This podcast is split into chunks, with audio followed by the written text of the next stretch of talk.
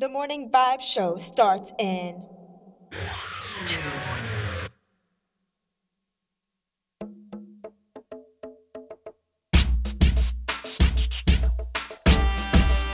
Welcome to the morning vibe show. Starring Kez and Megan, giving all the love, energy, and vibes to you. Are you ready? I know they're ready. Let's get it. Let's go. Ha! Yo, I'm happy. This is Morning Vibes, Monday to Friday, 7 a.m. to 9 a.m. here with Lucky Mary. Lucky, you said Thanksgiving, brother, and I got to ask you something, bro. Yes, Thanksgiving is coming in a week and a half. You said the wow is flying. But it's really Thanksgiving, or it's more about Black Friday? Do you know what, bro? That's that's tough, bro. Because it's like you want to do it for Thanksgiving, but that Black Friday themselves, man, be right, bro. So yeah, I don't know. You catch the Walmart's ad saying that this year they're gonna be providing people online. They're gonna be providing cookies and hot chocolates for them. That's very nice by Walmart. You see what I'm talking about? That's looking out for your clients, isn't it? Hey, Walmart is trying not to get all their customers taken from Amazon. You know what I'm saying? Because Amazon is where it's at. I got a news flash for them. A little too late for that. You know what I'm saying? A little too late for worrying about people going to Amazon, because everybody's going to Amazon. Even for toilet paper, even for soap, even for toothpaste, people are going to Amazon. You know what I'm saying? Yeah, man. I walked in Best Buy yesterday, and I was going to get a tripod for my phone to hold while we do the interview or whatever. But then I realized that the tripod was like $30. I said, man, and then I looked online, and it was one for like 16. Yep. I was like, I could wait 2 days for 16 versus paying this 30 now because I can't wait. You know what I'm saying? Yes, then it's free shipping, so you don't have to necessarily go with the shipping. So I mean, that's you, because you shout out to South Carolina though. But that's you that in South Carolina. Over here in Orlando, because we have the warehouse here, one of the warehouses here. Some of the stuff get the same day. What? You know what I'm saying? Some of the stuff get here the same day. So not everything. I'm not going to lie to you guys. Not everything get here the same day. I'm not going to, But some of the stuff get here the same day, and that's because the warehouse is here. One of the warehouses for Amazon is here in Orlando. That's crazy though. Walmart's struggling. I'm not even going to lie to you, bro. Walmart is going like bonkers trying to figure out how to beat these people. Because these people have to be the biggest company right now, and the growth fastest company right now as we speak is Amazon. I don't care. Yeah, I agree, man. Amazon's been growing, man, and they've been doing it on the low for a while. I had my Amazon account since like 2008. You know what I'm saying? 2006. Excuse me, 2006. I've been ordering from Amazon since 2006, and it's like they've been growing ever since. It was like the way you got books, and then they slowly started to be the in all be all for everything, and now. They don't even have a brick. They have a few brick and mortar stores, but they get to the point where Walmart has to figure out how to compete with these people because they was late to the game. You know what I'm saying? So it's like, Walmart, your model was built big warehouse buildings in the middle of nowhere. And Amazon's like, yeah, we just going to go ahead and get that free shipping for you. And you get anything you want at cheaper at here than you can at Walmart. So, and to be honest, I don't even think it's so much that. It's the convenience. We are such a I don't want to say this, but I'm gonna say it though. We're so lazy,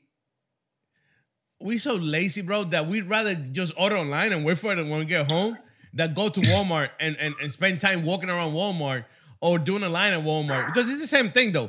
Like if you go to Walmart for toothpaste and you come out with like 3 shirts, a TV, and the toothpaste. If you go to Amazon, it's the same thing. You go to Amazon.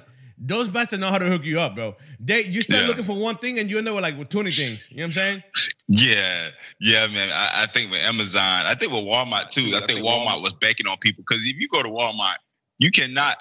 We men can do it, but I don't think that anybody else. Like it's hard for me to go to Walmart and just get the thing I was getting because I see something like, let me go ahead and get that real quick. Let me go get that, and for me, it's like, dang, I miss that sometimes, but sometimes, like you said, the convenience is like, hey, I ship it off and it be at my house in 2 days. You know what I'm saying? And then you can't wait till that package come to your house. Oh, snap, that's supposed to come today. You know what I'm saying? Like, I can't wait to get that. So as I think that Walmart has a lot of catching up to do. I think that, you know, they're stopping making these huge stores now. They're just doing the neighborhood markets, because the market's a lot, you know, even though it's not as big as the warehouses, but still, yeah, they do take up a lot of space, this land, because, I mean, they're trying to get their business model right, but it goes to a lot of artists. It's like, hey, look, if you don't catch up with the times, or you don't continue to keep up with the times, what happens is you get left behind. You know what I'm saying? That you're scrambling to catch up. So, I mean, and they're realizing, I feel like Walmart's realizing, like, you know what? We don't need, everything's online. We don't need to be making these big old stores. We don't need to be having the big old land for nothing. You know what I'm saying? Like, everything's online. Yeah. Especially, but they're trying to cookies and hot chocolate and the line for Black Friday. That would be good. Oh, man, they because like I said, man, Black Friday starts on Thursday. If you know, man, like Ashley's probably gonna start Wednesday, you know, evening, you know, and then they have sales all throughout, because they'll. Bro, I done seen fights happen, doorbuster sales on Black Friday, you know? And it's like, man, they want the customer to come in there and buy for them, because they can turn around and get a bigger deal on Cyber Monday. And that's a huge deal now. Like, why wait in those lines when I can wait to Cyber Monday and get even a better deal, and I don't even have to go to a store? Yeah. Don't go crazy. So, don't be pushing nobody. Don't be screaming at nobody. I don't have to carry the TV. I don't have to do anything like that. You know what I'm saying? Man, you don't have to push over babies, kick kids. You know what I'm saying? Like, people get real crazy when it comes to Black Friday. I only went like one time, and I was like, man, first of all, why am I up here all night long waiting? You know, then I don't catch the doorbusters because I'm not in line. You know what I'm saying? Like, I'm gonna be real with you though. I feel like these deals at Black Friday, they're probably like most of the time that regular price, or most of the time throughout the whole year, these companies be raising the prices, and that way when Black Friday come, they could drop it to the actual price. You know what I'm saying? Yeah. They make money off Black Friday. Don't get it twisted. They mark, like, I agree with you. They already have the savings. They already made their money for the year, so they already know what they can lose or what they can gain with that as well. So. I agree with you 100%, man. These people act like they are not making money. They're making tons of money off Black Friday, for real. And then they get more, because people are not just going for Black Friday. They're going to get other things that they need, you know, as well. You know, They might get the TV. They might get the Nintendo Switch. They might go ahead and get their layaway on. There's a lot of things that companies depend on Black Fridays to jumpstart the holiday season. So, you know, and like you said, Americans, we spend, I think, $8 or $9 billion a year on Christmas shopping. I think... I know people, bro. I don't know in South Carolina. But I know some people out here that be spending my money. I got this family that's spending, bro, it's ridiculous. They spend almost $25,000 in gift for Christmas. 25 racks, bro. 25. They be buying stuff for, like, it's funny to me, bro, because they be asking the 25-year-old son, like, "What do you want for Christmas, baby?" Like, get out of my face with that nonsense, bro. Like, I remember the last time. Sorry about that, people. Kids, if you're there, cover your ears or not.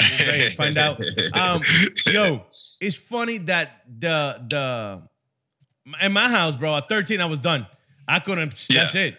I was getting whatever I was getting. I was lucky if I was getting anything. You know what I'm saying? Yeah, likewise, man. My mama cut me off in, like, I think 16. She didn't tell her brother I was getting cut off. I just one day realized that, why am I getting less and less gifts? You know what I'm saying? And then it was to the point where I got my mama something for Christmas and she didn't expect it, so she gave me $100 and she brought me like a sports game or whatever like that. That was the last, like, Christmas gift I got from my mother. You know, I get something from my wife, but it's not like I'm 25 years old to be like, oh, my mama go buy me this. And my mama, no. Bro, I got this family, bro. They're weird as heck, bro. I got this family that the 25-year-old son be writing a list of stuff. And the mom go bonkers for this list, too. You know what I'm saying? It's not like, let me grab one thing. No. The mom is like, oh, he got this. Like, get out of my face, bro. Like, he's a grown man. Yeah. A grown man does not need to write a list to Santa Claus. Nah. To get their gifts, bro. That is so not cool, man. But people do it, man. It's like for me, Christmas is more so for the kids, but you want them to understand the reason for it. You know what I'm saying? Like, Like, it's a real reason we're supposed to be celebrating Jesus' birthday. And even though he's not born on that particular day, we have to let that know, because people will argue down like Jesus wasn't born on 25th. No, it's the whole concept of remembering the Savior and the gift that God gave on the earth. Now, we're in America, so America has over saturated Christmas to the point where Christmas is just about giving gifts and receiving gifts. It's like, why are we giving? So I think that I do like the seasons, because it takes the time that people actually legitimately look after the orphans, look after the widows, look after people that are less fortunate. And then it's the holiday season, man. Like, the holiday season, the spirit is real. You know, it's now there's some people that you know, get a little bitter. But that season, man, is something that I enjoy, man. I enjoy the holiday season. You know what I'm saying? Like I like listening to Christmas songs. You know what I'm saying? No. I can stand that Christmas music for nothing. Lucky. You don't know. The other day, I'm sitting here and I start getting emails from Christmas music. And, like, I look at my wife and I'm like, I don't have to start playing this now, right? She's like, no, you could start doing it on Thanksgiving Day. I'm like, yes. It's just too early, though. Could we do it like in December? You know what I mean? Like, bro, Christmas music to me, it gave me going crazy. I can stand Christmas music. I like the season, you know, don't get me wrong. It's a family thing, you know what I'm saying? But the music, bro, some of them, bro, oh my God. And then it's funny because some of these songs are very old. And then they try to make it in crap. And they try to make it in all these other type of music. And it's kind of weird to me, you know what I'm saying? Yeah. I you know what I'm saying? Like I said, like, I listen to, with Christian music, I have a set list that I listen to every year. And it is like 10 songs I listen to on Christmas. You know what I'm saying? I have them on repeat. But I do agree with that. They try to push Christmas. I think they started to play Christmas music now, some department stores. You know what I'm saying? Like, it's like, bro, they were playing since Halloween, bro. That's crazy. Oh, God. Why? It's not even, you know what I'm saying? I would agree with you. It should be a law that says that from December 1st to December 31st, that's when Christmas music. Actually, December 26th, because then once Christmas is over, then you're looking into the New Year's, and you're not really listening to Christmas music no more. You're ready for that New Year. So I think from December 1st to it's actually supposed to be from Thanksgiving to Christmas, but they be trying to, bro. That, you know, the crazy thing is that now department stores has Christmas displays up already. Yeah, like they done. Yeah. Halloween, they kicked off the actual Halloween stuff and was putting the Christmas stuff up Halloween Day. Yeah, for sure. I know. It's crazy. That's crazy to me, and I don't get it. I really don't know why they do that for. It's scary to me. But hey, I don't know. They're trying to make money. I give it to them. That's what they do. They make money, and we are the. I don't want to call nobody names, but Well, the fools that get all that stuff ahead of time. You know what I'm saying? Yeah, man. Absolutely, man. Absolutely. And we let them control us in that aspect. But, hey, it is what it is, right? Hey, absolutely, man. But hey, at the end of the day, you know, we have to really be careful and watch our hearts as far as what we believe in, because the Christmas season can really we can, you know, as Christians, as believers, you know, we want to have a certain standard and a certain, like, realization about what Christmas is actually about. And I think a lot of people sometimes they don't get that, or they get caught up in the hype of buying gifts, doing all this stuff, and missing the point where, you know, like I tell my kids every year, like, you're fortunate to have gifts, because there's some people in our community, you know, that doesn't get anything for Christmas. You know what I'm saying? I'm gonna be honest with you, Lucky. Something that I do in my house, and people might think whatever they want to think. I really don't care what they think. But I don't give my kids gifts on Christmas Day. They don't get it on Christmas Day. They know that they're going to expect a gift from me or gifts from me whenever I feel like it. Whenever I feel like getting gifts, something from them. You know what I'm saying? If I feel like buying something special, like a game or clothing or sneakers or take them out or gift card or whatever, I will give it to them whenever I feel like it or whenever I can. You know what I'm saying? Yeah. I'm not going to make them believe that day was made to receive gifts from people. You know what I'm saying? But that is not real. So they know that. They know that. So in that we put the tree and all that stuff, but don't expect anything from us, because that's not what it is about. And I'm tired of them pushing that is about gift and all that stuff when it's not. You know what I'm saying? Yeah. Hey, that's real, you know, and that's one thing I was thinking about too, you know, talking to my wife as well. It's like, I don't want them to overhype a day, you know, and then what if one year we can't afford gifts, so they get older and they can't afford gifts for their kids and now they're stressed out. Yeah.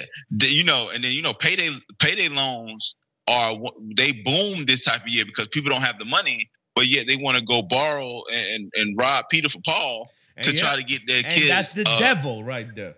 Oh, my gosh. Absolutely. So, you know, for me, I just feel like, you know, we need to reevaluate what the day actually means. Because, like I said, if it's supposed to be for Jesus' birth, I think we should be more so, you know, giving, more so in our communities. You know, let other people know that we have a light to shine. Versus, you know, trying to stress out to see if we're going to get the new iPhone or the new Samsung or, the new video game console that's coming out and we have to have it on the 25th or we didn't have a good Christmas. Like, to me, I agree with you 100%. Like, you know, like, it shouldn't be a day like Valentine's Day. That's one of those days I'm like, oh, my gosh. Every time they come up every year, you have to perform on that day. It's like, dang, I don't want to. You know what I'm saying? But it's like the world's like, hey, you should celebrate your love on the 14th because that's the only day of the year that you can go out on a date. You know what I'm saying? Like, that's another day that I don't celebrate. I take my wife whenever I want to dinner. I give her something whenever I feel like it. And I thought I love you every single day, every single minute if I got a chance. So I don't know why I got to go by that. That's a few days that I don't even pay attention, like Valentine's and Christmas, two of them. I don't let the market to determine what I do in my house. I don't let them run my house. You know what I'm saying? Yeah, man, absolutely. You cannot let, because they will, man, and then they will dictate, you know, where your money goes and also where your finances goes. Because like I said, this year, this month, coming into December, people going to debt. They don't realize in January, like, you got to pay bills. You know what I'm saying? Like, your rent is still due on the first, you know, your car note is still due on the state, and they don't care that Christmas came and you brought your kids gifts. You know, they really can care less about that. And unless you're making a whole lot of money, which a lot of us isn't, the thing is to really prioritize to what's really important. And for me, like I said, you shouldn't have to have a day to dictate what you feel about somebody. And we've been training our heads, especially as Americans, that, hey, these particular dates are the dates that we have to do certain things because everybody else is doing it. And that's kind of whack. Like, to me, it's funny how the market is so deadable. It's like everything is by dates. You know what I'm saying? Like, even music. Like, you see people that are doing, I'm doing this song for Valentine's Day to get it. I'm gonna drop it in Valentine's Day. Bro, you could drop a love song any day of the year. You know what I'm saying? Absolutely. You don't need to wait for Valentine's Day to drop a love song. Like, to talk about, you never saw D'Angelo waiting for Valentine's Day to drop his album. You know what I'm saying? Yeah. Or 112 to drop the album on Valentine's Day. You know what I'm saying? Yeah. They drop it whenever. Usher didn't wait for Valentine's Day to drop an album. They drop it. That's it. Yeah. It's just, you know what I'm saying? Like, it's the whole mindset of trying to fit into a world standard that you think that you could benefit from, which actually you can't. You know, if you're not a big name, I don't care what day you drop your album, still not gonna sell like that. You know what I'm saying? You might get a few bumps from streaming, but it's not any guarantee. You know what I'm saying? Like it's not a magic formula to blow up. You know what I'm saying? Yeah, so I think that for you just got to stay the course. You know what I'm saying? If you got a love song, drop it whenever you want to, not on Valentine's Day. If it has to be on Valentine's Day, that's different. But if it's like, yeah, I did this song 6 months ago and I'm going to release it on Valentine's Day. I got people that had dropped songs, got it done 6 months ago. I know somebody right now. I'm going to say, no, I'm not going to say his name. But that track is done and they're like waiting for February 14th to drop it. You know what I'm saying? It's been done since October and they're just waiting there. You know what I'm saying? Yeah, because you only have one day of marketing, especially if you make it like a love Valentine's Day song. It's like, how are you going to build momentum? If anything, I would drop it a few, maybe a week or two before Valentine's Day, and that momentum from Valentine's Day will have a spike versus dropping it on that day and then everybody's trying to figure that out. Like, no, you drop it a few weeks ahead of time. You prepare for it, and if you want to have like a special little thing for Valentine's Day, you can.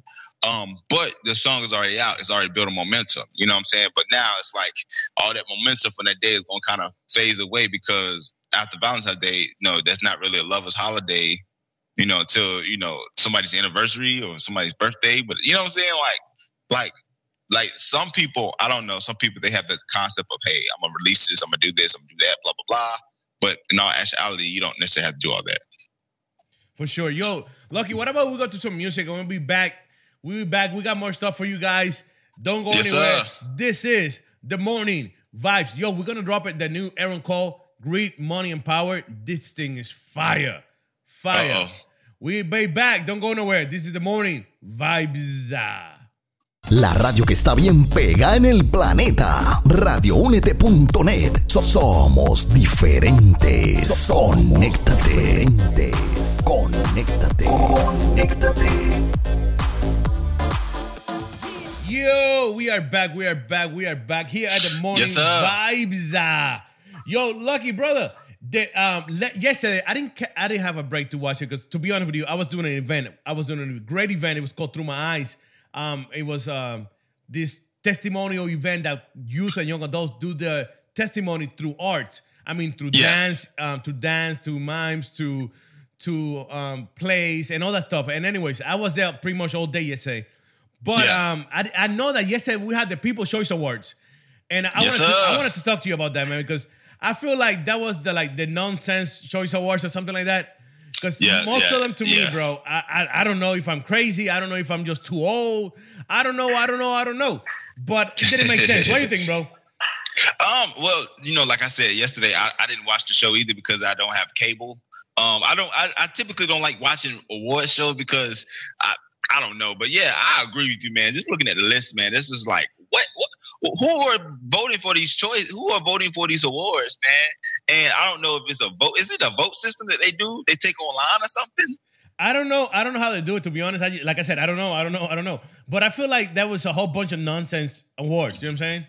Yeah. It really is, man. And I just think, like, if you look at the awards, man, one awards that I see is that the movie of 2018, right? Yep. They had Black Panther, they had Avengers, Infinity War, they had Incredibles 2, they had 50 Shades Freed and The Quiet Place. Quiet Place, scratch that. I never heard that in my life. Yeah. 50 Shades Free, no deal, because first of all, we don't condone that in church. Bro, that's like, let's be honest, bro. That movie, 50 Shades of First, 2, 3, whatever the heck that is now, that is almost like a porn movie.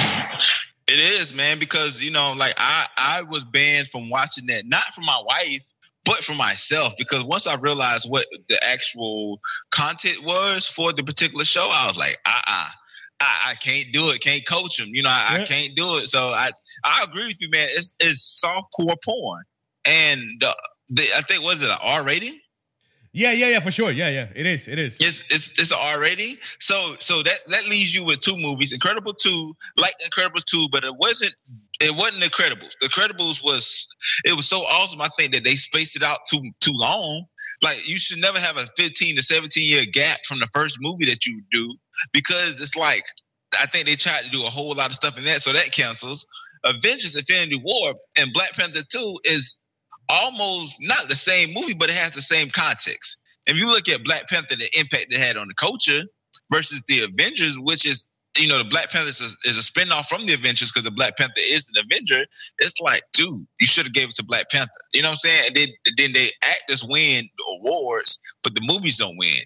It doesn't make any sense to me, man. Well, I don't know who voted for it. I agree with you 100%. Black Panther, to me, was, I think, a better movie. It had more teaching to it. So I look at all that. But anyways, I feel like because the Avengers was smart enough that they left it in a way that you want to know what the heck happened. Yeah.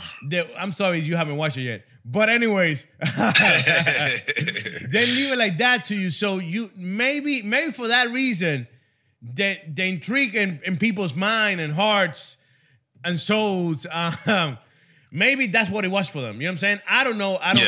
But I kind of see what you're saying, obviously. I would have picked Black Panther. I feel like Black Panther was a better movie. You know what I'm saying? And, you know, absolutely. And for Black Panther, you know what I'm saying, he gets double dipped because he's in the Avengers too. The Avengers: Infinity War and the Black Panther. So it's pretty much, it's like the Avengers is like a continuation of the whole subplot of the Avengers and the Black Panther is just like a little side piece that's happening that bring you into knowing the Black Panther character. But yeah, like I said, man, I don't think Chad Boswick is mad that he didn't win the movie of 2018. You know what I'm saying? But it's like I agree, man. I think they should have won, man. There's like what was it? Comedy movie of 2018. A lot of these comedy movies I have never seen. The action movie of 2018. No, I haven't seen none of these comedy movies. Actually, I'm not gonna lie to you. Last night I was flipping through channels and I actually ran into Love, Simon, and I found it pretty stupid. So I changed it. So I don't know what we're talking about. Mamma Mia, I never heard of it. The Crazy Mutations, Blockers, no, none of them. Oh, Blockers is the one with John Cena, I believe. Oh yeah, I wasn't gonna watch that movie. Yeah, not at all. So I'm good. I really don't care about comedy because nowadays, believe it or not, comedy movies, bro, they either have too much sex or they either have too much cursing. Yeah, it's either or. It's very rare to find a very family friendly comedy movie. If it's not cartoons, it had to be like cartoons now to be a family movie. And then even then, man, like it'd be kind of suspect as far as what the content is. You know what I'm saying? Even in Ice Age, they was doing a joke, right? And they was like, you know, they were just saying like, hey, you know, say the word for donkey. You know what I'm saying? You know, the A word for donkey. And then he said it. And then they tried to get the mammoth to say something else. And then he got mad. He said, your breath smell like the A word. And I was like, what? You know what I'm saying? Like, yeah. And then it was another thing, like the dam in a movie, right? So it was a beaver, and the dam was coming down, and then it was an innuendo because he said "damn," but it's like the way he said it. It was like, all these puns in the movie. I'm like, you can't even watch like Disney movies no more because it's so littered with adult content. I feel you, and it's true. That's true though. Like with movies, and I've seen that. I be catching that a lot. They be throwing that under you little by little. You know what I'm saying? Yeah, man. So yeah. So these action movies, man, is straight weak. Then you have the action movie of 2018. You have the Black Panther again. You have Avengers: Infinity War again. You have Deadpool 2, Jurassic World, Fallen Kingdom, and Ocean's 8. Okay, Ocean 8's and Jurassic Park, they should be canceled because there's 85 of them. Combined, you know, Deadpool 2. I think you should at least give Black Panther a song. You know, they couldn't get action movie of the year. Y'all couldn't give action movie of the year, and then the drama movie of the year was 50 Shades Freed. That's not a drama movie, bro. Like I don't know who these people was watching or that. There's some freaky people because that was not a drama movie. Nah, that was a drama about somebody getting beat down, sexually exploited. It's where society's going to, man. It's where it's going to, man. The family movie of 2018, you had Incredibles 2, A Wrinkle in Time, which my wife made me watch A Wrinkle in Time. I fell asleep on that junk, man. For that real? Junk was, I mean, it was a good movie. It was spiritual plot and everything else. I told my wife that Oprah was God.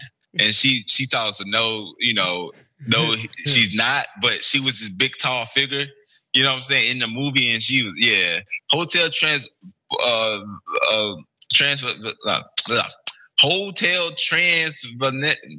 Pennsylvania. Transylvania. Yeah. Transylvania 3. Man, tongue tied this morning. I wanted to see that I Can Only Imagine about the worship song.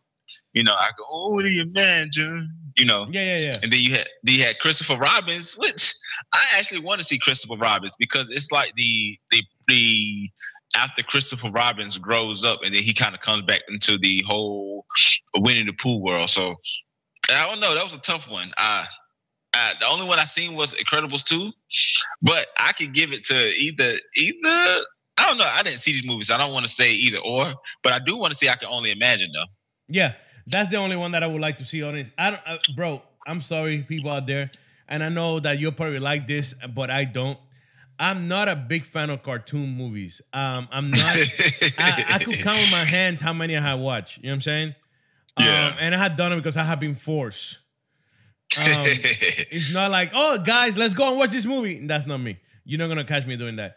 But with that being said, I do want to watch I Can Only Imagine. I just feel like I want to see the plot of the movie. I'll be honest. I'm going to be honest with you people. I'm a little too tired of the song already. Oh my gosh. Yeah. You know yeah. They overdid it. They overplayed it. Bro. I could only imagine if they stop playing this song.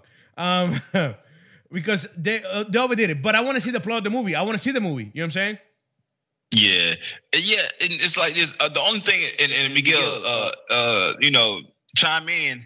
If you think, I think Christian movies sometimes, man, the only thing I'm afraid of Christian movies, man, especially with Christian movie makers, it's like it becomes cheesy about the plot. You know what I'm saying? Like dude, you know what I'm saying, he hates God or he's an atheist or, you know what I'm saying, he can't stand God or something like that. And then, you know, he somehow breaks his leg and the building's on fire. You know what I'm saying? And then he has to believe in Jesus in order to be saved. It's like physically and then spiritually, like, hey, look, somebody just comes out of nowhere like a fireman, like, we got you. And it's the moment he received Jesus and now his life changed. You know, him and his wife and got married. You know what I'm saying? He's an awesome father all in 2 days. You know, it's like, dude, like, what's going on? Like, I get weary sometimes when people who make Christian movies, and I know they want to drive home the point about Christ saves, but I think the way they do it sometimes can be kind of little on the cheesy side. You know what I'm saying? Little on the cheese side, man. But I think I'm gonna go see that now, Miguel. You got me wanting to go to Redbox and get I Can Only Imagine. You know what I'm saying? That's the only one I'm honestly. And I you know what? I'm gonna tell you the truth though. I agree with you. Christian movies are a little cheesy. And some of them are whack, and some of them are whack and boring, and the plot is a little too old school and too. I could say it. I'm gonna say this. Boring. Say it. Boring. Yeah. Snooze fest. But I'm gonna say something though. I feel that's the problem that we're having though. That we are making Christian movies. If we just make a movie of real life, including God in it, I think it would be a different story. You know what I'm saying?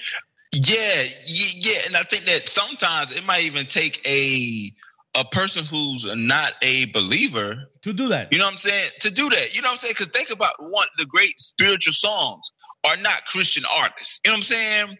They are like Journey song, I think Journey made it, Living on a Prayer? Yeah, No. Yeah. Super spiritual song. But it was not necessarily a Christian song. U2 made a song. What was the song they made? Gosh, I can't think of the name of the song. But one of the guys at church played it. But then I could count on my hands. You know what I'm saying? As far as a lot of artists who make songs like that. So I think with movies it has to be the same. The way you can't go into making a movie about, you know what I'm saying, about. What's the word I'm looking for? You can't go into a movie trying to force people into a belief system. It has to be organic. Yes. Just the way that you find God, it has to be organic. So does this whole mindset of just me and my wife, every Christian movie that come out, we watch. You know what I'm saying? We watch. What's the movie that came out a few years ago? It was Heaven's Real. Yeah, Heaven is Real. You know what I'm saying? Now, the plot was crazy. You know what I'm saying? But I think the way they produced it was kind of like, it was like, like you missing the whole point. You know what I'm saying? Like develop the plot a little bit more. You know what I'm saying? Get people to understand that it's not just a whole situation where they're at their ends with, you know what I'm saying? They're down on their luck and then they receive Christ and everything's better. But like you gotta build that thing up a little bit. I'm gonna jump on this, Lucky, and I might be wrong by saying this. And I don't want to. I'm gonna say it and generalize it, and maybe sound like I'm putting everybody in the same pot. But I might be. I feel like some of the faults on this is that the production is horrible because of money issues. You know what I'm saying? They don't have the same budget. But with that being said, if we stop getting money for all some nonsense that we don't even care, like private jets for the pastors, or other nonsense, like for you to travel the world. Bro, I remember I went to the church and this lady had the guts to say that God tell her that we had to give her $1,000, everybody that was there, because she needed to go to Africa and spread the word of God. The lady, don't go there. You know what I'm saying? It was over 3,000 people in that place that day. So no, it wasn't gonna be over. A little over. You could have go like 5 times to Africa with that money. You know what I'm saying? So don't do that. You know what I'm saying? If we stop doing this, instead of putting money into stuff that we actually will help us, like, you know what I'm saying? Like making movies, bro, and making good music will get these youth and young adults that are be taken by these other movies that are making way better productions. You know what I'm saying? Yeah, absolutely. And I agree, man. It's like I look at this. Even if you don't have the quality process, the creativity can be there. Because I look at when I was younger, I don't know if you ever followed wrestling. You ever been a wrestling fan? Yeah. So, you know, back then, WWE was WWF, you had WCW, you had ECW. ECW did not have the budget quality or the camera work that the big leagues had. But what they had was creativity. You know what I'm saying? Yeah. They had one guy that was on commentary. He did all the matches, and they were able to be creative enough to build a niche following and grow out that. You know, and I think that sometimes it might take you to be more creative. You know what I'm saying? Like that's people that's doing stuff with cameras now. No matter what the quality is, that's amazing. I think that for me, I do think that a lot of companies do have big budgets. I think that it just comes down to the creativity part, because I don't think it's there a lot of times. And like, you know, you continue to have these movies where it's like these plots of, okay, man's broken, man's at his wit's end, man find Jesus, man like is saved. And it's like, okay, what does that tell somebody who doesn't get that? You know what I'm saying? So I mean, I do think that it was just. You ever seen this? It's this thing on Facebook. I don't know if you've seen it. It's like this prophet dude, right? And he's like he prophesies on people. He's a very pretty guy. You know what I'm saying? Has his hair nicely, you know, slicked back. You know what I'm saying? Got the brown eyes. You know, he's a black dude, and he was dancing and shouting or whatever, and people was throwing money on him.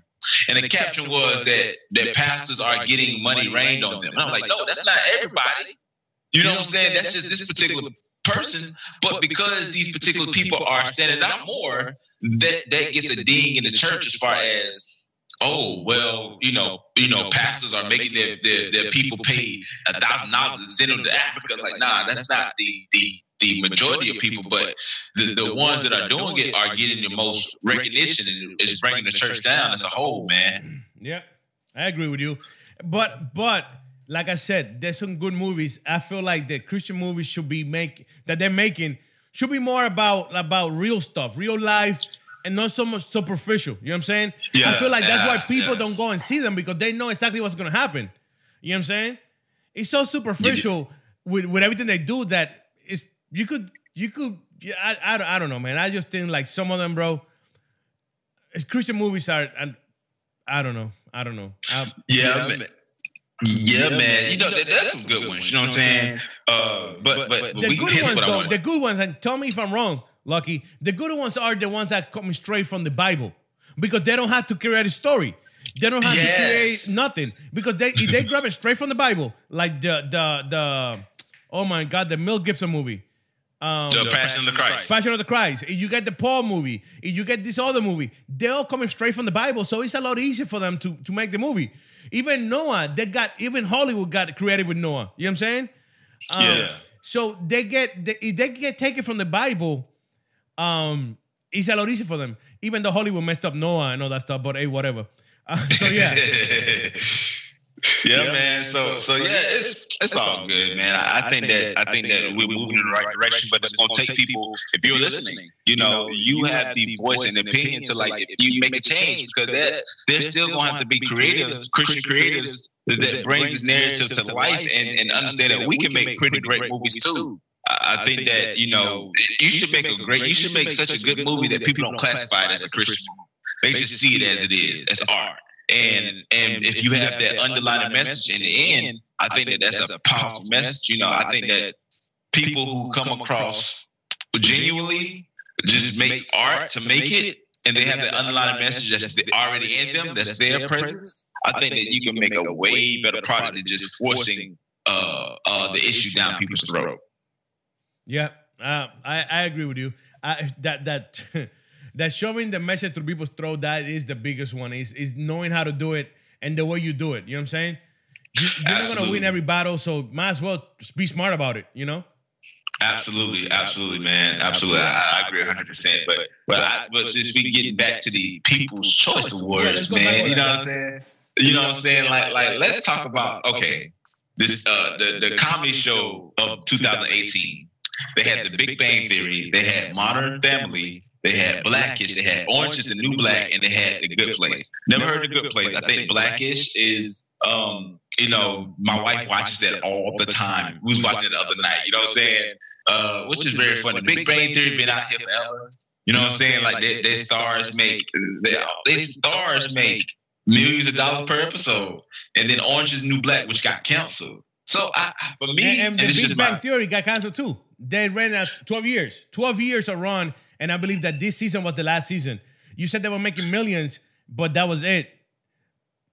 So yeah, so I think the Black-ish could have got it, you know what I'm saying? But at the same time, it's like I don't think that they're looking at like niche shows. Like, I'm not saying Black-ish is a niche show; it's a rather good show. But at the same, yeah, it's an awesome show. I think Modern Family is a really good show too as well. But I think Orange Is the New Black is like they've been at it for so many years. I think that sometimes you should just give it to people that, you know what I'm saying, that earned it, work hard for it. It shouldn't be like, hey, because you have the highest ratings, you know, you get the award. And I think that's what the People's Choice Awards is, really just a popularity contest. Well, I don't know. It depends on whose house, though. You know what I'm saying? Like who won that award, Lucky? Talk about the comedy show, yeah. 2018, Orange Is the New Black. They got canceled. How are you going to win something that you canceled? You know what I'm saying? That's the thing. I think they should realize is like they may be that canceled the show earlier this year. Yeah. That's it. They're done. So why something that even run 6 years is not even? I don't know. If I would have given it to somebody, to be honest with you, because they ran for so long and they were doing so good and so steady with it, I would have given it to a Big Bang Theory. You know what I'm saying? Yeah. I can see the Big Bang Theory. You know what I'm saying? I know that they won plenty of awards. You know what I'm saying? I can see the Big Bang Theory. I can see Modern Family. You know what I'm saying? But the Orange Is the New Black can get canceled, and I think they kind of, I think they kind of ran its course after the first few years. You know what I'm saying? And then it's just like you can't go on with the same old spiel for that long. You know, the Big Bang Theory, I think that they kind of like hit lightning in a bottle, because at first the show wasn't. Who said they turned down Sheldon? Oh, I was reading an interview in Home Alone. Macaulay, the dude from Home Alone, Culkin, said he turned down the role of Sheldon because he didn't really see the vision of it. Well, which was stupid. Yeah, you know what I'm saying? That's why he's Home Alone. That's why he's like, Home Alone. Like, bruh, he, man, like, that's crazy, bruh. And then let's see, the reality TV show 2018, Georgia Show, Family Vacation. I didn't know they were still on. Queer Eye for the Straight Guys, still on. They've been on for 30 years, bruh. Like, you know what I'm saying? Like, they've been on forever. Like, Keeping Up with the Kardashians. I didn't know they were still a reality TV show. Like, I just thought that there was just everywhere, bro. But apparently, they are still a TV show. I haven't seen them. I haven't watched it. Thank God for like over 15 years. Thank God.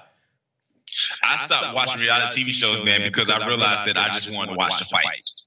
You know what I'm saying? Like, I just want to watch people fight. And then the competition show of the year, The Voice won. LA Games, the Game of Games. Isn't that a show within a show? I think so. And they still put it there. I think Ellen was producing these awards. Exactly. Because I'm like, she doesn't... she doesn't have, well, anyway. No, Big the Brother. First thing, it got Big Brother. Who the heck is doing Big Brother nowadays, bro? Like, for real. People that need a job. That's who's doing Big Brother, okay? Yeah. You know what I'm saying? And RuPaul Drag Race, you know, you got to show love for the LGBTQ community with that situation. America's Got Talent. You know what I'm saying? Like, The Voice. You know, my wife loves The Voice, so shout out to my wife. She's probably like, yeah, The Voice won. Of course, The Voice won. You know, they only got 3 judges and they're supposed to have 4. But it's all good, though. You know, let's see. They only got 3 judges. And you know what I like about The Voice? How these kids win this show, right? None of them will make it. None of them make it because of The Voice. You know what I'm saying? It's not like they drop an album. It's not like they take him somewhere. It's not like they start making money because of The Voice. You know what I'm saying? Yeah. Some of them win, and you never heard of these people again. Well, but here's what I think what happens with these competition shows. I think the peak time for them was the early 2000s. You know what I'm saying? When, like, people were genuinely looking for talent on there. So you had your American Idols, you had your... You know what I'm saying? I think American Idol one of those ones that kind of blew up, and everybody else trying to catch up with it. Like, oh shit, American Idol is really being successful. But I thought that even after a while that they started to run its course. So you can no longer go, like, there were people back in the day that were going American Idol, and American Idol would jumpstart their career. Look at somebody like Jennifer Hudson. Look at somebody like Fantasia. Look at somebody like Carrie Underwood. Look at somebody like who else? Kelly Clarkson. You know what I'm saying? Like these became household names because of the show. Even in the Christian side of it, you got Colton Dixon. Absolutely. You know what I'm saying? So these particular artists, I think that now it's like, okay, you won a competition show, but there's still 100,000 more people that are better than you. And I think that whole, the way The Voice does, I think the way they knock people off, you don't really get time to know the people. You know what I'm saying? Because each week somebody get knocked off. So literally until the last week, you can have a different set of people every week. You know what I'm saying? So... I don't know. I think that they ran this course. I think that we need to start having more ways to find talent in competition shows, or do it in a different way. You know what I'm saying? But here's the thing that we're gonna debate about this right quick. Not debate us, me and Miguel, but here's something that y'all gonna debate about. Why is People's Choice Awards throwing shade? And here's what I'm saying: the female artist of the year, 2018, they had Taylor Swift, they had Cardi B, they had Aria Grande. They had Camila. See, man, I don't know why I'm reading these names. Camila Cabello. Yeah.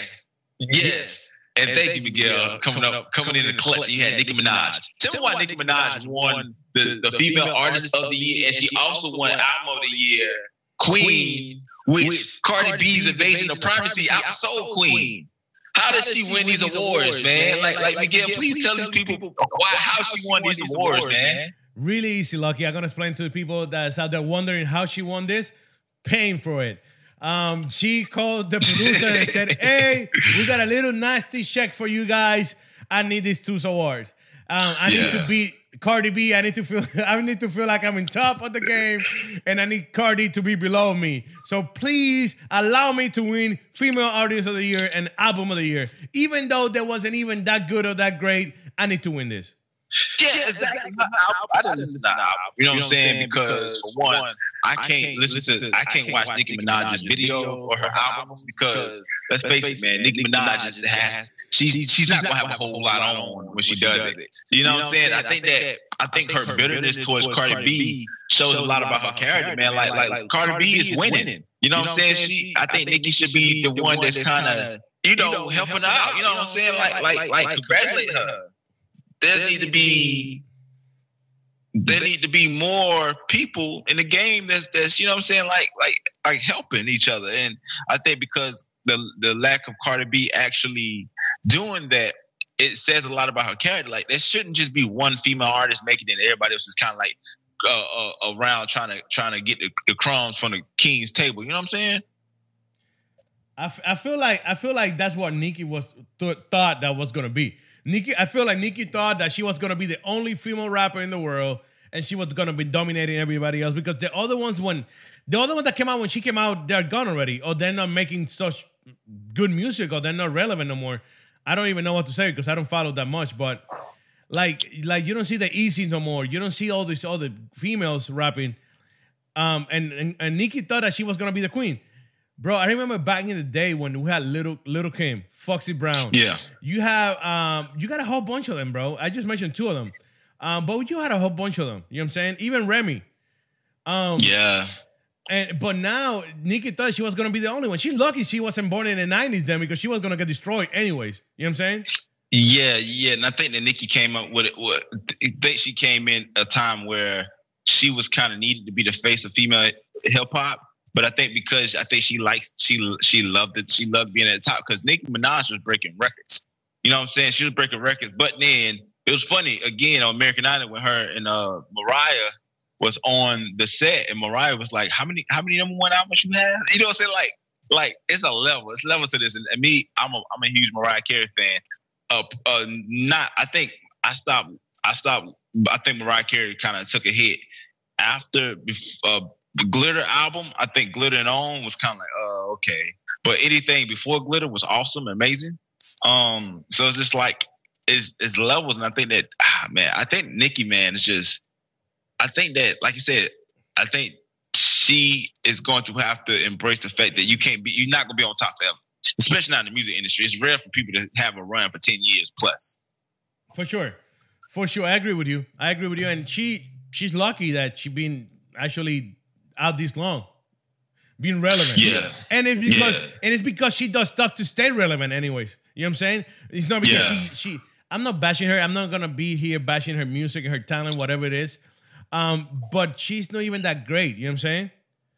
Yeah. I think Nicki, you know, she got bars. You know what I'm saying? I think that Nicki really blew up because she was a gimmick at first. You know what I'm saying? But then she knew how to market herself really well. You know what I'm saying? Because when you first hear Nicki Minaj and go back in the day, she was spitting bars. You know what I'm saying? Like she was just, you know, like a dude, you know, rapper. She was spitting bars.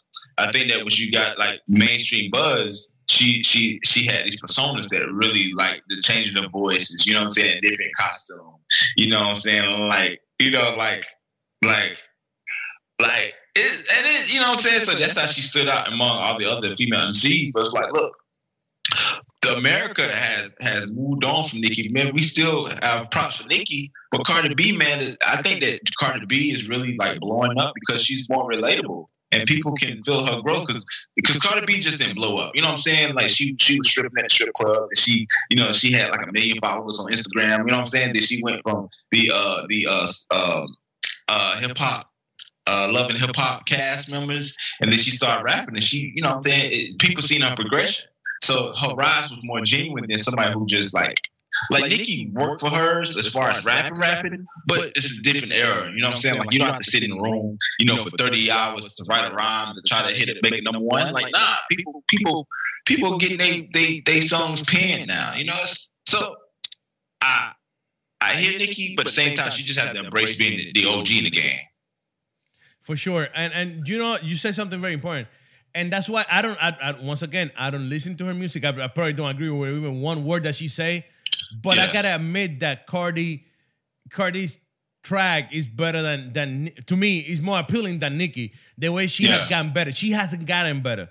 It's not like she stood the same way and she's that. No, she get better. She got better and she's doing better, and she's doing something that Nicki wasn't able to do, obviously, because she's not Spanish.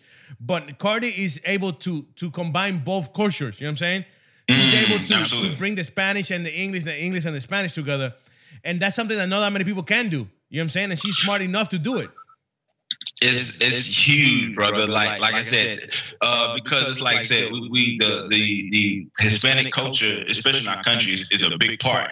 A lot of times become divided because people don't know how to break both. You know what I'm saying? Unless you are fluent in Spanish, unless you understand, you know, just the culture, you know, Latin culture, or, you know, and I think that that's a huge deal. Like if you can combine both and make it dope, that's a big up for you anyway. You know what I'm saying? That's something that Nicki cannot do. She cannot, you know. She cannot relate to Latinos because she's not one. You know, she's African American, and it's a little difficult for her to do so. But like I said, man, Cardi B rise is I think is here to stay, man. You know what I'm saying? Like she sold 250 plus albums for her first week, and that was including her Bodak Yellow track, which really took her over the edge like a year or so ago.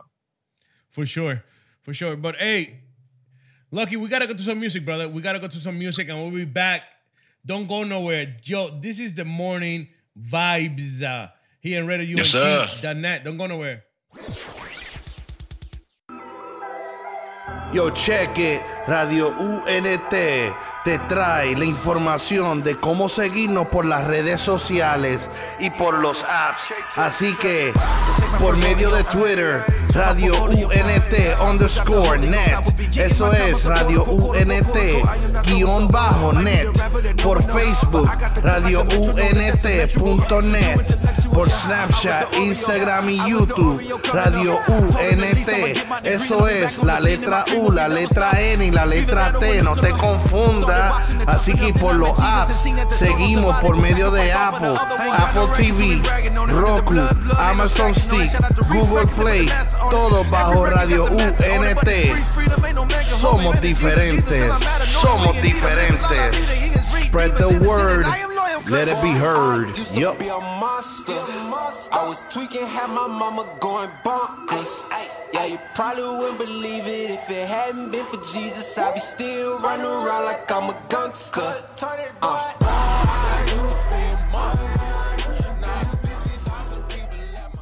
Yo, we are back to this. This is the morning vibes. Don't forget, it's Monday to Friday, 7 a.m. to 9 a.m. here with Lucky Mary. Lucky, what up, yes, brother? How's the road? What up? How you doing? Hey, man, I am doing great, brother. Having a good old time hearing and listening to some music. And also, man, I'm trying to see myself live because I'm like, look, it's not real unless I see myself live or I'm doing myself. You know what I'm saying? So it's all good, man. I'm pumped, man. 2 hours flew by for real. Now you're seeing yourself, ain't it? So it's all good, man. Uh-oh, let me turn down the mic. Yeah. I'm like, wow, so, that's like triple lucky. I only have one lucky here. Hey, no, I didn't mute myself on the actual computer. On the actual computer. Yeah, man. So it happens, it's all, yeah, man. So yeah, let's get into this, man. Yo, so hey, don't forget you can follow us on social media, Radio UNT on Facebook and Instagram. Facebook is RadioUNT.net and Twitter RadioUNT _net. Don't forget to follow us or download the app at Radio UNT, Apple TV, Roku, Amazon Stick, and Google Play. You can listen to us. You can listen to us. You can watch us live. And if you couldn't catch the whole show live, you could always go in videos on the app and catch us and watch the whole entire show later on during the day when you're cooking, when you're showering, when you're chilling at home. And that's a good thing. Lucky? Yes, sir. So you just need to go ahead and it's no excuse for you not to watch me and Miguel do our thing every morning, even if you don't get up at 7 o'clock. So what we're doing is that we're getting out of the way in the morning so that you can, whenever you get up, whenever you're ready, you can watch the morning vibe. So you need to go get it however you can get it. And let's do this thing, man. Let's go ahead and make this happen. For sure. Hey, Lucky, like I said earlier in the show, brother, by the way, Lucky, how can people follow you in the social media? Oh, yes, sir. You know, you can follow me, Lucky Murray, that's Lucky Murray. That's this on Facebook, Twitter. Twitter is I'm Lucky Murray because somebody else took that. But YouTube, like I said, follow me on YouTube, Lucky Murray. Just go out, Lucky Murray, and if you hit that and search for me, man, I'm easy to find. I'm also getting my website together so that my LuckyMurray.com website so that you can follow me there. So Lucky Murray, man, just go follow me. I'm usually available. There you go. Yo, Lucky, I was talking about earlier in the show that this past weekend, Saturday and Sunday, I was at this event about testimonials and youth and young adults and all that stuff. And I wanted to talk about, brother, how I noticed something. And I don't care what people say. People might get mad right now at me, and I don't care. I love it. I want to know what you think about the churches or the church or the Christian community supporting events for the youth and young adults. Do you think it's a real thing or it's none whatsoever? Because I'm going to give you my opinion. I feel like that's none whatsoever. It's hardly to find a Christian church that is supporting any youth or young adults event unless it's a youth or young adults church. You know what I'm saying? Meaning like a Hillsong or a Chris Dorso or let me see, a Mike Todd, Stephen Furtick, those type of churches. You know what I'm saying? Or Brandi, Pastor Tommy down in Tampa, in Crossover Church. Unless it's that type of church, the church is not going to be supporting the youth and young adults events. Do you think so, or just me? Well, I agree with you. I know my church, I go to a bigger church here in South Carolina, in the upstate, and they're starting a young adults ministry. But me being an artist myself, it's like, it's hard to connect with churches that's already doing something for the young adults, or also for the youth, man. It's more or less, it's almost, I want to say it's almost, I'm trying to think of the word, just they just continue to do the same thing that they continued to do years ago. And, you know, like I said, I know up here that Christian hip hop is a really it's not embraced. I mean, people are getting more liking of it, but it's not embraced like it should be. You know what I'm saying? And I feel like that they should be targeting the youth, because, as let's face it, churches will not survive if they don't have the youth. And people don't realize that churches, they need the youth. And I think that having events that are catered towards the youth can help people digest church, because not everybody take church the same way. You know what I'm saying? I think that churches are trying to have the cookie cutter method as far as to getting everybody to do everything that they want to do them in the exact same way, and it doesn't happen that way, you know? For sure. You must believe I agree with you. I just feel like the church is like way behind on that aspect. You know what I'm saying? I feel like the church don't support it because they don't understand it. They don't know what's going on. And the church, the pastor, the main pastor of the church need to be smart about this. You know what I'm saying? Sometimes you need to restrain the youth and young adults from the regular church and having a separate building. You know what I'm saying? Because they will never be able to see, you will never be able to have the adults, like the 45, the 65, the 75, together with the young adults. The way they worship. The way they worship, the way they talk, the way they approach, the way they deal with God, their relationship with God is completely different. You know what I'm saying? Yeah, absolutely. And because of that, sometimes the regular church, I mean the adults of the church, put the youth and the young adults to the side, like, nah, we ain't dealing with this. You know what I'm saying? That's too much nonsense for me. And sometimes they don't even support them, bro. I went to this event and it was a mixture of people, and I was glad. I was very happy, but it doesn't happen all the time. You know what I'm saying? It doesn't happen all the time that you get a mixture of adults and young adults in the event. And it's kind of sad when you go there and it's only young adults and the church didn't support them, meaning helping them. You know what I'm saying? Because these kids are still youth. They're still young, and they're still trying to figure out their own relationship with God. So they might need some help. They might need somebody there to bless them with some help and wisdom. You know what I'm saying? Yeah. But when you drop them like they're hard because they're too young for you, I don't know, bro. I don't like it. You know what I'm saying? Yeah. I think that, you know, I think that churches are starting to see that they need some type of thing and support to help young adults and also for the youth. But I think it's slowly coming. But I think that it's, like you said, unless it's a church that's driven by like millennials or young people, they're not necessarily seeing the need for it. It's not like, here's what I'm saying. It's not like a togetherness. So last week, I had to meet with the pastor locally here in my city to kind of help out the youth of my city. And the fact is that everybody's trying to do something, but they're not collectively doing it together. You know what I'm saying? And it's like, until we can come together and figure out how to do things for the youth and young adults as a collective body, it'll still just be like little sprinkles here and there of things happening, you know? So I think that we have to start like by man, we're losing youth, man, left and right, and it's our job to try to do something different, you know. I feel like Lucky. I feel like I'm gonna say this, and people might get mad at me, and they're gonna say no, that's no way. Yes, there's a way. I feel like also another factor in this is that because the youth and young adults are not good at giving offering and tithes and all that stuff, the church don't want to get involved with them. You know what I'm saying? Because they don't get nothing out of that. Like, I'm not getting anything out of these kids besides an expense. Why am I going to put so much money into that if I'm not getting nothing in return?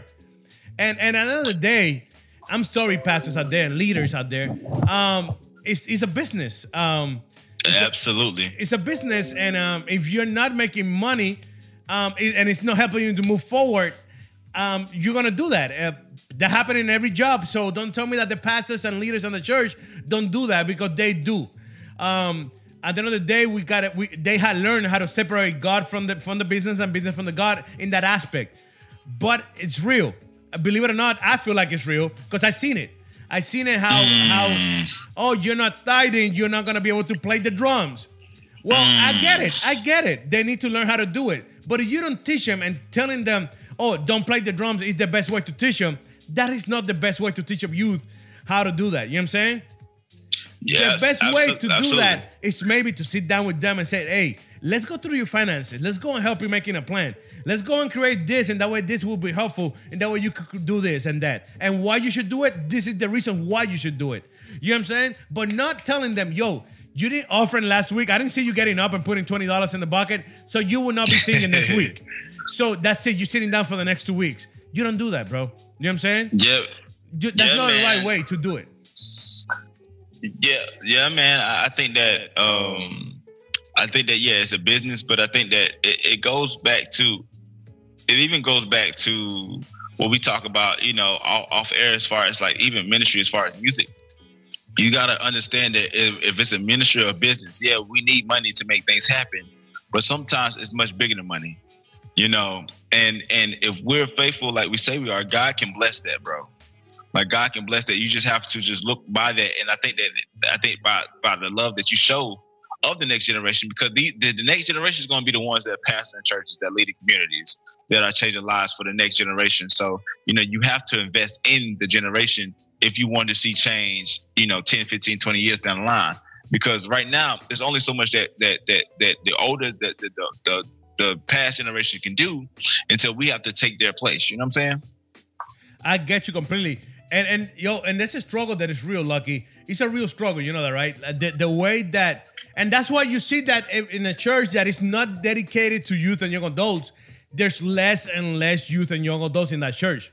You know what I'm saying? Yes. If the pastor of that church, doesn't have 35 or younger, it's a struggle. You know what I'm saying? Yeah.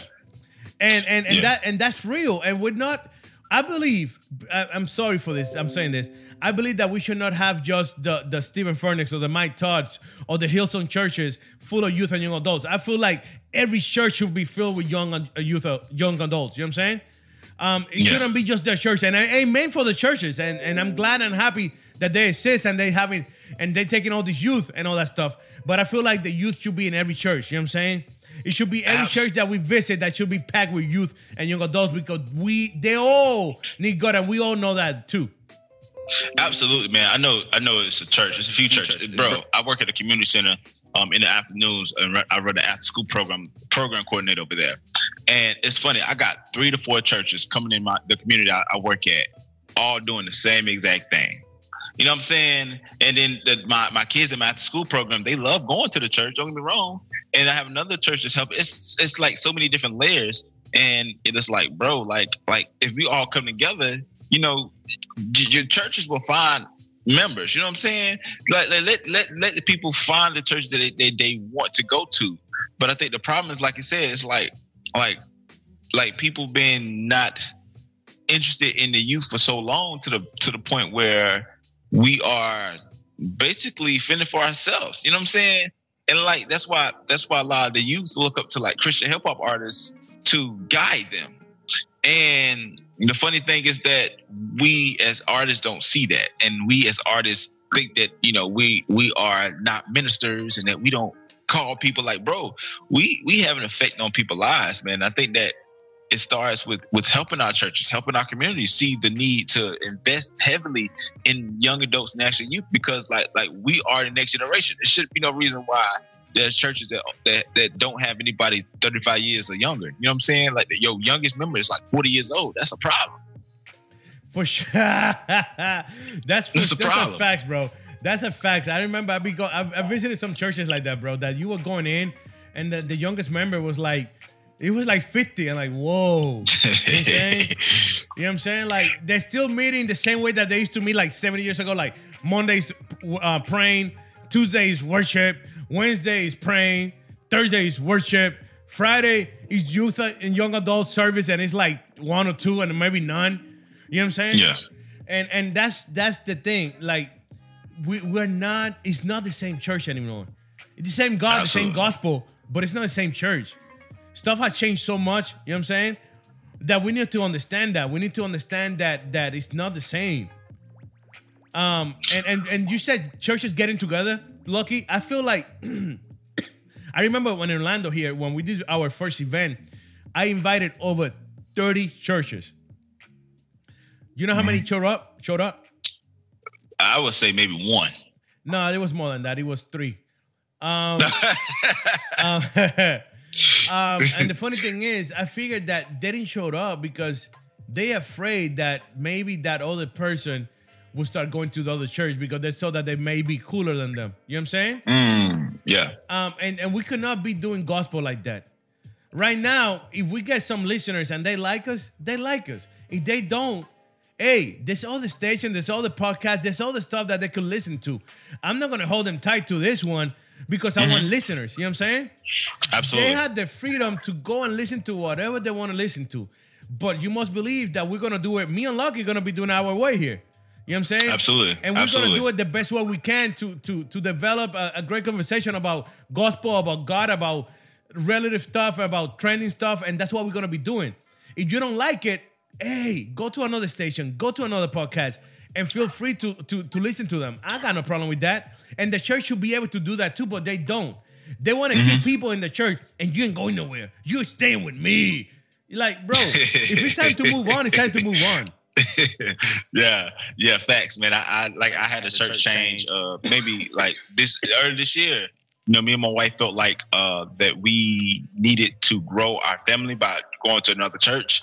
And it was like, you know, it was so hard because the church was like, yeah, you know, we don't think this other church is, you know, really doing it right. And, you know, you got to make sure you're making the right decision. I'm like, bro, it's like, at the end of the day, it's just like, if I felt like God leading me to go somewhere else, that's what I need to feel. I think that churches should not be in competition for members. You know what I'm saying? I think that if you look at Acts 42? Yeah, Acts 2:42.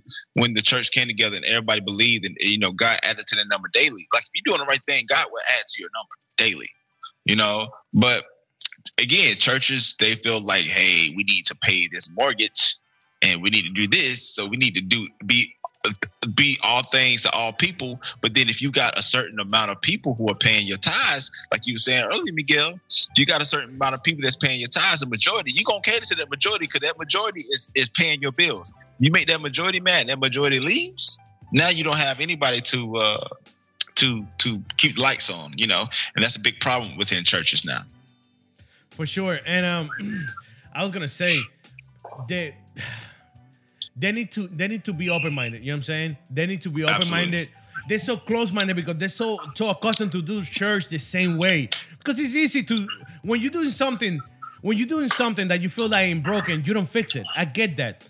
But when you don't realize that something is broken, you need to fix it. And it's the problem is to realize that it's broken. When you see that your church is full of adults and full of older people, shout out to them, you feel good about it. But if you look around and have you ever thought, who will be the next generation in this church? Who's going to take over the worship team? Who's going to take over the kids? Who's going to be taking care of the ushers? Who's going to be who's going to be the next pastor? If you don't look and ask those questions, you will never be able to figure out that you need youth and young adults in your church. You know what I'm saying? Absolutely. Facts. And I feel like that's the issue that we're having, that they're not asking those questions. They are fine with I'm running the church, they're running the church, and we good.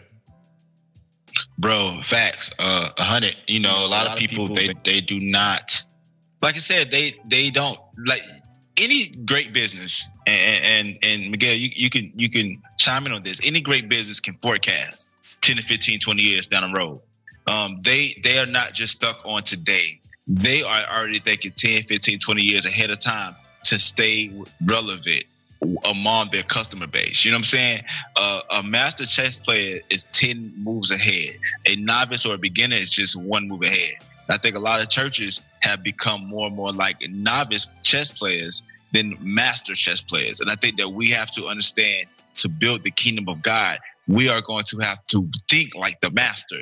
and we have the capability of doing so, but we get so consumed with the day-to-day operations and also like, hey, how we can pay the mortgage month? What can we do for this ministry? You know, it's like, look, bro, we have to. Me and my wife moved churches really because they have a much better family and the youth program, and that will help us instill in our children what we're doing at home. You see what I'm saying? No, so I'm not going to go to... And I feel you. I'm sorry to interrupt. No, you're good. I feel you completely because I had to do the same thing. Shout out. And you know what is funny? And I'm going to say it, I really... And I don't care. I'm going to say I don't care, not in a disrespectful way, but I really don't care. I'm being honest here. The funny thing is that after you switch church because of that, because you feel like the environment is better for your kids. You know what I'm saying? The other church don't even look out. You could call them. You could try to reach out to them, and it's like nobody there. You know what I'm saying? And it's, absolutely. It's kind of sad because I didn't leave the church in a bad way. I sit down, and we talk, and I explain the reasons behind it.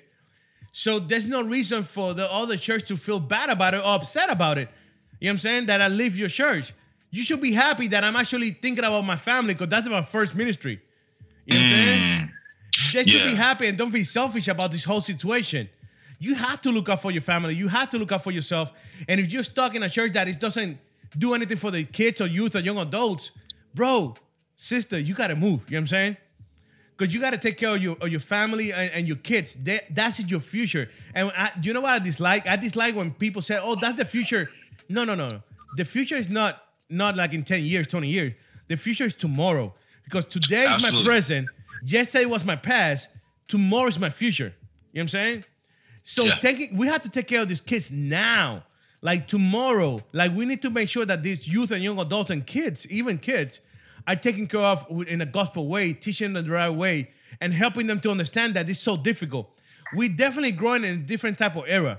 We could not say, oh, when I was little, everything changed, bro. When I was little, I know it was different.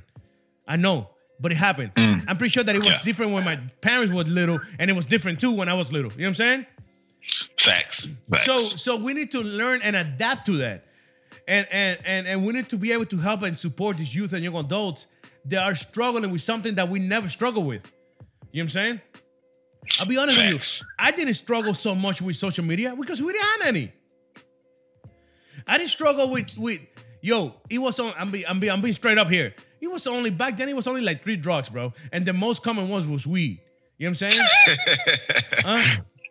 Yeah. Bro, nowadays, there's so many drugs out there that is crazy. You know what I'm saying? You have to worry about so many things for these kids and youth and young adults that you don't even know. Even with relationships. You grew up in a way that one girl that you want to be... I remember when I was younger, bro, I had a girlfriend for 7 years. Wow, facts. You know what I'm saying? No, brother. Like, you don't get now. Now kids want to have 3 or 4 girls at the same time. Yeah. You know what I'm saying? Because we are in a different type of era that we need to be able to help them. But, hey, what do you think, Logie? Man, I agree 100%, man. I did not know that Miguel had a girlfriend for 7 years, brother. You won the Faithful Man Award for that, brother. Like that's hey, you did your thing on that, brother. But I agree 100%, man. I agree 110%, brother. Yeah, but hey, it's 9:01. That means that we are just done. We just dropped the mic on you guys. We just dropped the mic on y'all, and we are boom. Yes, sir. But the good thing is that we'll be back tomorrow at 7 a.m. We're here at Morning Vibes with Lucky and Miguel. Don't want to miss it. Don't go nowhere. We got more music for you guys. This was The Morning Vibes. Lucky, yes, sir. Este y todos los lunes tienes una cita con nosotros de 7 a 10 p.m. en el programa más interactivo de la radio hispana, Un Nuevo Tiempo de Show, el sonido joven del planeta. Además de variedad de música, encontrarás música urbana cristiana de puro contenido. Recuerda, Un Nuevo Tiempo de Show, por aquí, radiounede.net.